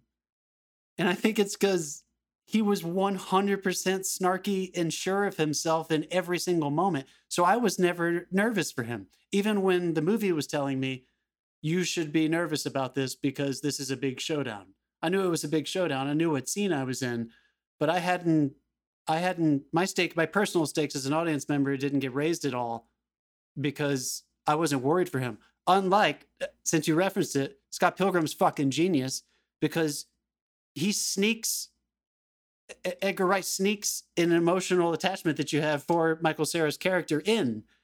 So you think you're just following along on that fun video game ride, and then it turns into something where you're actually caring about him getting with the girl and defeating the guy. Whereas Odd Thomas, I felt like, I don't know. I'm also just gonna say it, you guys. I, am not. I don't want to. I don't want to pick on her, but that girl was awful. Ashley Summers. I don't know if that's his daughter. Jeff, back me up here, dude. She was really terrible. Anton Yelchin yeah, is so I, I good. Was, Anton Yelchin's great, and and I I Dave, I have to kind of side with John. I, I don't dislike it as much as John did, but all of the characters were two dimensional. I really didn't dislike it. That I didn't. I didn't hate this movie at all. I had a fine same, time. Same, it has same, a six point eight rating on IMDb. I'd probably give it a six. I had a fine time watching it. I would watch the sequel, but I was trying to figure out why I didn't. Why it didn't land like really the, the well. characters the characters are all two dimensional and there's no subplot that um that runs perpendicular to the plot. So the plot is very straightforward, and there are no subplots that get introduced that Jeff, divert Jeff, the plot. are you hearing these buzzes? Are you hearing No, you're not. Buzzes? We have our, our Zoom settings are fucked up because we can talk over each other, and that's why oh, we can't hear the buzz when somebody's talking, dude. We gotta, sorry, we gotta sorry, change sorry, it. Sorry, sorry, sorry. We buzzed no, you, no, but, but what I would say to everybody is I would love for everybody to give it a watch because I do think it is yeah. worth it, especially for the two I main performances between them. Stormy is is I, I thought about this while I was writing, and, and John, I, I do appreciate where you're coming from because it is the actor's job to make the writing as brilliant as possible. That is just that is the job of the actor. It's literally your they job. teach you that at BFAs. yeah, like, eh, if you have a BFA and you've never been told this, you wasted your goddamn money because your job is to make the writer the most brilliant person in the world and the director, I suppose too. And the writing for this character is very two dimensional. It's very much. It, no, okay, okay, okay, okay, okay. you know, right. I'm glad I had the buzz to take a step back because they try to make her not two dimensional by giving her two dimensional tropes. That's what I would say to that. Hmm. So they try to make it seem like she's not just moping around the guy, but she doesn't have her own individual point of view. So even though she's not the girl that's just moping, that's just saying like, like th- she believes the clairvoyant. She trusts that he has a, an, an ability, and she's kind of badass in how she tells him, like, "Dude, this is this is the fucking way it is. You're gonna do this. You're gonna get some courage. You're gonna get some balls." I'm telling you, but you she guys. doesn't have, but she doesn't have her own perspective, and I do think that holds it back a little bit. I'm not saying it would be more interesting if she was evil or violent or anything, but ultimately, it's just who is the bad guy, and most of the bad guys, even when we figure out who they are, um, it's it's not it's not Agatha Christie like oh it's kind of like oh that guy we saw once. You know what I mean? I, I do wish. So it's funny that it's tight because I love tight movies. I love tight movies but I I in a weird way even though I love that it just got right to it I wish they had taken more time to introduce more characters so that way it could have been more who done it esque. I'm kind of I'm kind of starting to wonder, am I taking extra from this because I read the books since? But like when I first saw this, I didn't read the books. Yeah, um, I mean maybe, but um, that's why I was asking you about the books because, you know, to Jeff's point, like introducing side plots, and uh, we said that recently about Cable Guy, like things to mess up your your characters. Again, I'm going to reference Michael bit. Cera, and not just as an actor, but the way they use him in those Edgar Wright movies, which have a very similar tone. So I'm glad you you said hmm. you referenced that. You can see when an obstacle is introduced to a character, it doesn't land if the performance doesn't take on the obstacle as an impediment. So we had obstacles introduced to each of these characters. I don't think as actors they took them on, and sometimes they weren't introduced at all. Like I'm trying to think of a specific moment when he was first in the guy's house and he opens the gate to hell, and you're like, well, you know, that was pretty cool. And and then right after that, he calls Stormy or she calls him, and they're on the phone together, and she's like, "What are you doing?" And he tells her what happened, and then she says, "What are you doing now?" And he says, "I'm going back." And there's no because there's no fear in him and there's no there's nothing in his way i kind of felt like i was waiting for something to interrupt the the the assurance that eh, that everyone had all the characters in the movies the director i wanted something to actually get in the way emotionally and and maybe that's not the point of this movie maybe you're just supposed to sit back and and have fun but i would still argue that something like scott pilgrim and Hot Fuzz work because they do introduce, even with the tongue really, pi- pi- you know, pointing out the cheek in their mouth, even though it has that tone, those work better because they still enable them just enough for them to wink at us and say, we're taking this just serious enough so that you can enjoy yourself. I feel like this one wanted us to be along for the ride the entire time, but it never gave me, it never gave me anything other than the story moving forward. Do you disagree with that But, completely? but, but don't you think don't you think that Anton did his best to try to make up for that? It's almost like I, he do, I recognized don't that. gap. disagree with that, For but I definitely took something sure. different. Okay, T- tell yeah. me, dude. Yeah, Like, tell us more tell because me. I I want wanna people shut to it watch down. this movie because it's I a did very not hate this interesting movie, dude. I did yeah, not no, hate it's, it at all. it's Very not a bad film. It's it's definitely a fun watch. It's a great date night film. It has a twist. Yeah, I would watch twist. the sequel. If he actually goes to Vegas, I'm sure I would sit down at some point and smoke a big one and watch that damn thing. Yeah, Because I dude, feel like that I- would be I- a fun time. I haven't even got to the book where he goes to Vegas yet, so that was a, that was a really misdirected That'd lead in. So like, there's like six books I think between him and going to Vegas. So they skipped ahead really, really Wow. badly. I will say, I'll give you this. Um, or actually, I, I want to ask that. I don't want to tell you how I felt about it. What did you think? J- Dave, try to remember back to the first time you watched it before you read the book, and Jeff, Hmm. right now, what did you think of the little coda at the end with the way they kind of twist it with her? Spoiler alert! If you're gonna watch out, well, Thomas, Yeah, yeah, there's a weird thing at the end, so I don't want to discuss super in detail, but something happens to him and, and his girl, and there's a weird little all. twist. Really? What's up? nothing And why didn't it affect you at all? because because what? Who- What? What if if the twist didn't happen? What's in it for me? Like, what am I So- missing out on by the twist happening? So I think that's that's kind of what I was getting at is that when you, so you whenever, didn't it's- empathize it was a with cool the character idea. at all. Yeah, that's what I'm No, saying. I it was a empathize cool. with him, but he did such a good job at showing me what it was like letting her go that I was like, oh, I wonder what's gonna happen to him. Didn't mind missing her. Okay. And and that's I also not kinda felt and that's, like- and that's not on her. I think that's on the writers for not giving her her own point of view that was outside of him. Her entire point of view was focused around him, and it was cleverly done in a way Okay. that wanted to be feminist one- but wasn't That is entirely the feminist. one point where the book, fall, like the movie, falls down where the book didn't, because she definitely has her own character in the book. And Jeff, I In- love that you in said this that. Dude. movie, You yeah, made a you're good right. point. You know what I'm talking about, though? Do you know where I'm that coming from, Dave? Yeah, no, that is that is. You're right. That is where the the Who movie is she falls without down him? in What does she do on Tuesday if she doesn't see him? Yes. Like, wh- I love is that, you're dude. right.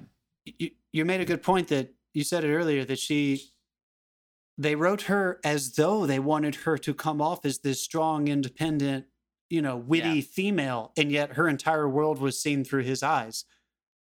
So we never we never really had a real chance. I also felt Right. like again I was in kind of two different movies. I'm not sure if it was just the performances or the writing or everything. Anton was giving it 110% at the end when he was so upset. And I just Yeah. didn't believe that anyone else was in the same movie. Even Willem Dafoe, I felt like he was just kind of standing there. And Anton Yelchin was giving you everything he had. He was giving you Yeah. all of his training in that last little bit. So that was one of those times where I felt like the idea was a good idea. Oh my God, we're going to have Yeah, this do too. twist. Whether or not Dean wrote it, it doesn't matter. It's a good twist at the No, end. he did. That was it that got was me by book. surprise. Uh, it's from the book, so that's a good idea. But whenever you're playing ideas, It's not often you, you, hear don't, me credit you Dean don't bring them to fruition. yeah, sure. But you don't bring them to fruition with character development. It doesn't matter because it's just going to remain an idea. If you're not along for the ride, you're not going to to care, and it's just going to seem cheap. And honestly, by the time I finished it, it felt kind of cheap to me. I felt like they were kind of taking a cheap shot. Like, mm. I, I no see. I don't feel like that. I feel like they just swung and missed. I feel like I knew what they wanted, and they just didn't get there in, in an hour and a half. They wanted to keep the movie tight, and they just didn't get there in time. It, it had a little bit of a Stranger Things season three going on for me with them all, especially. But all this stuff going on and so much, and and these are the people that need to solve this problem that's way above them. So let's give us a fix. Let's do this. Let's do that. Let's do that. Let's get on with it, and hopefully there's an emotional impact. And you know what? Maybe it will land for people. So again, I'm curious for people to to follow because the actors are working their ass off. They really are. But I do think the writers gave some characters short shrift and I think that you know it, it, comes into play a little bit. But I'm but I'm curious because it's for free. Everybody just watch it. It's an hour and a half. just give it a watch. So, like in hindsight, Are they making a would- sequel? No, they can't. Like Yeah, they- I they, mean, they, they gonna- I mean, they yeah, cast as well they cast oh, it. Anton, Jesus. so oh, I mean, yeah, he's oh, done. Well, they could like, recast him. yeah. yeah, it's a, I mean, they could, yeah. but I don't know if it'd work because, like, even when I was reading the books, I'm picturing Anton. Like he nailed that character He's so really much. he, he really it did got in my head. Right. He did. He's really, really good in it. So yeah, like credit. to- Except, wait, to did he open? He did he open the door to hell? Because I actually didn't get that he opened it. I thought it was already opened already. It was already open, and Yeah. that's yeah, me too. Yeah, exactly. Now to John's point, I wish he had opened it and done a Stranger Things season one. this, there's a lot of Stranger Things going on. Do it and make Eleven go. Oh no, I did this, and it's like yeah, but you're also the Yeah, only but one that can remember solve it, in so Stranger. Things, uh, well, let's go there. In Stranger Things season one, as soon as they realized it was open, everyone was fucking terrified, including Eleven. They were all broken he by was the though. idea Anton was. Anton was. Anton did the work for of a thousand men for this, but but nobody else. he wasn't right, scared though. He was like, "I'm going back. I'm going to go look at it. I want to go look at it." I was like, "I don't know, dude. I, I don't know. It just Anyway. didn't." Yeah, I I- mean I- that. I still think it was that hails back to the original Dean Koontz interpretation of the character. He's never fazed, really. He always has. Does that work? So, so, He always has a so like is that no a rule? no. It's it's kind of like a it's a failing in writing for Dean Koontz. Yeah, yeah. Um, no, that's what I'm asking. Like in terms of storytelling, I don't know if that that rule doesn't. Yeah, that's Hold something up. that, that's something that maybe they shouldn't have adapted. Uh, he's like cocksure, element. like he's always certain there's going to be a positive outcome. I mean, sometimes Anton threw that in that like he didn't know whether it was going to succeed, but Right. yeah, I can tell you in in the books and the future books, it's yeah, there's always Dude, I'm so, that. no, I'm so glad you said that because sometimes are, are, are- we all are in the film acting world, so we read screenplays quite a bit in our in our lives, and I talk to actors all the time about this, and I know I feel this. I struggle with this enormously. I struggle with it with novels a little bit sometimes too, but I definitely struggle with it with screenplays. It's really hard to imagine and to give yourself permission to what it would feel like to elevate it off the page. It's so stark. The descriptions are usually so slim, Hmm. and the character is just these lines on a page, and then you have to turn it into something much, much more than that. You have to transcend that. And I felt like this, they, they played this how it would read the first time you read the screenplay. And that's why I feel like it just lived at that place that it was it was not as good as it could have been because I think they were afraid to go beyond the idea I of think- it. Some place that Anton- Edgar Wright would have gone with it. Anton took it, but nobody else Anton did. took it. Yeah. Yeah, Anton, Yeah, you're. He I think so, fucking took too. the note. I mean, that guy's fucking really, really, really good. Fuck you, car company. What's the car company? Do not mention the car company. We're not getting sued twice in one episode. Nah, fuck that car company. That's bullshit, dude. Terrible, tragic Um, it was situation. It was absolutely tragic. Look it up online. We're not going to uh, mention that, but yeah. So good in Yeah. this. He's But- crying but so hard at the end of this Waste. movie. Oh my god, he was so good. Yeah. Um you know what that reminds me of? I've seen movies Broadway shows that do this where like a character is pregnant and some people go and then some other times the brother like I'm pregnant and people are like, "Oh, okay, cool, they're pregnant." And like they don't have an emotional. It's just basically like, "What's next now that they're pregnant?" You know what I mean? There's no like emotional whatever. And I, I did take that uh, of the ending. But Anton played it as if it was part one and so uh, again the, the the performances are great and and the genre we know works I mean, the, the other Everybody thing loves- as well, the, the film ran out of budget halfway through, so they almost didn't finish it. Yeah, I heard about so that. shit going Did they on. film in They- Santa Fe? I'm, I'm willing to. yeah, Um, Albuquerque, I think it was. It looked like New Mexico for sure. Yeah, Um, Albuquerque. but uh, there was. I'm willing to bet there was no marketing budget for this. I didn't even hear they about. it. a I never limited even release it. Starting nobody knew about it. abroad. Yeah. So if you if you actually go online, this is 2013. It actually says on Hulu or on Amazon that it came out in 2014 because the 2013 release started in Europe, and then they had issues with their marketers. Um, they had the crazy legal disputes. So it like totally fucked the entire release of this movie up, which yeah, is probably because why you never heard of marketers don't Yeah, like it which if you don't give for. them a million dollars. Yeah. Usually This is a fun movie. It's worth watching. It's on. Prime Video. Just Sorry, take your me. take That's your just cut. me. take your cut, take your shares, market the movie, and then go. It's on Like, Prime Video, right? Let's give it a watch. is, This one's yeah. fun. Yeah. I'll tell you It's what, you guys. The it's whole time short. I was Give watching this, the whole time I was watching this, I was thinking series. I was, how is this not a series? Yeah. They could recast this I thi- series They and really go to absolutely town. could. I feel It felt that like a pilot an episode to now. me. This should be a series. Yeah, but I'm with you. Th- This should have been a series. Yeah. Yeah, I think they could still do it if they want to. I would watch that. Yeah, I mean, given the amount of books he wrote, they probably could. Yeah, I mean, and you know what? The second one no probably brainer. would have taken our note about the supporting characters and gone with it. And and, and this could be like one of those movies Dude, that's Jeff, what's the kid from? where What's the kid from uh, Manchester by the Sea? He's my he's my Odd Thomas. Lucas Hedges. Lucas Hedges is Odd Thomas. Let's do it. Let's rock and roll. I, I'll yeah, be totally and, down and you know that. what? Lucas Hedges is watching Timothée Chalamet have a moment, and he was like, "Wait, I was nominated for an Oscar too. Where's my money? Let's go." He's I don't think he got any money from Boy Erased. I don't think Boy Erased did it. So like, let's He's give so Lucas good. Hedges Lucas his big Hedges- fucking All right, seven-figure we, deal. we've Let's hit go. we've hit the end of Odd Thomas. I think. All right, Odd so Thomas. you All guys right, what are we doing next movies? week? Yeah, Jeff, you're not even going to be here. week? You're not even. You're not Yeah, even Jeff's, going to be with Jeff's grounded, so uh, Yeah. Jeff, go fuck yourself. We're doing the year 1982. 1982. We're gonna touch the verdict. Yeah, we're gonna do the verdict, uh, a little movie by uh, Sidney Lumet, And then the thing is going to touch us. John Wow. Carpenter's The Thing, which I'm so fucking excited not, to rewatch. Not Gotta the remake, the fucking original, because fuck the remake. oh my Oh, god! I said it. Okay, and then Oh for was it really that bad? Apparently, we hate ourselves, and we really just want to just cry ourselves to sleep at the end of whatever night we watch this next one on. We're doing Grease 2. God, How are you doing it. this Who's without me? guy? How are you? How are you doing this without Who's me? You're doing guy? Grease too. You're Jeff, doing you know a what? musical I'm actually gonna. You know what? me. I'm, I'm making sorry. an official request right now. I'm making a request on air. Can you record one rant about Grease 2 so that we can just play it in the Yeah, middle of our we'll just episode and laugh at you? Yeah, please. Is we it can This just available? buzz you? It's available. Is it available? Yes, it's on For streaming. stream? Yes. What is it on? Don't on? let me down. Don't let me down. Young Michelle Pfeiffer. I'm ready Yeah. to go. In That the- movie's gonna And suck. I mean, I'm looking forward to the, the number of about uh, 40 minutes in. In the words of Donald Trump, let's do it for our country. Holy our country, fucking that's shit, right. dude. I'm Grease not excited. 2, I was talking. I was 1982. texting with uh, Jack Daniel today, who's going to be with us next week again, and he said, um, he said he was very excited. I just told him right in our break. I texted him and told him what the movies were going to be, and he said, as soon as I read Grease 2, I reached for the bottle. So I'm very. That is that is the effect we're, we were looking for. I'm- Yes. I'm Um, It's so gonna excited fucking happen. what God, that's gonna be I'm so rough. excited to hear this podcast. also, next thank week. you. We'll yeah, see. I'm looking forward to everyone tuning in instead of watching politics on TV because who wants to watch that? DNC. All right, you guys. 2013. Let's just give it up one more time. What a year for movies. Once again, we have Good been year. Humbled by the year of movies. This was such a Good good year. year. I'm so glad we got to talk about it. Mm-hmm. Jesus. Yeah, In- introduced us, Lupita Nyong'o, Margot Robbie, introduced to the world. Welcome to the world. What a year. All right, All right, you guys. We're going to see you next week. Hey.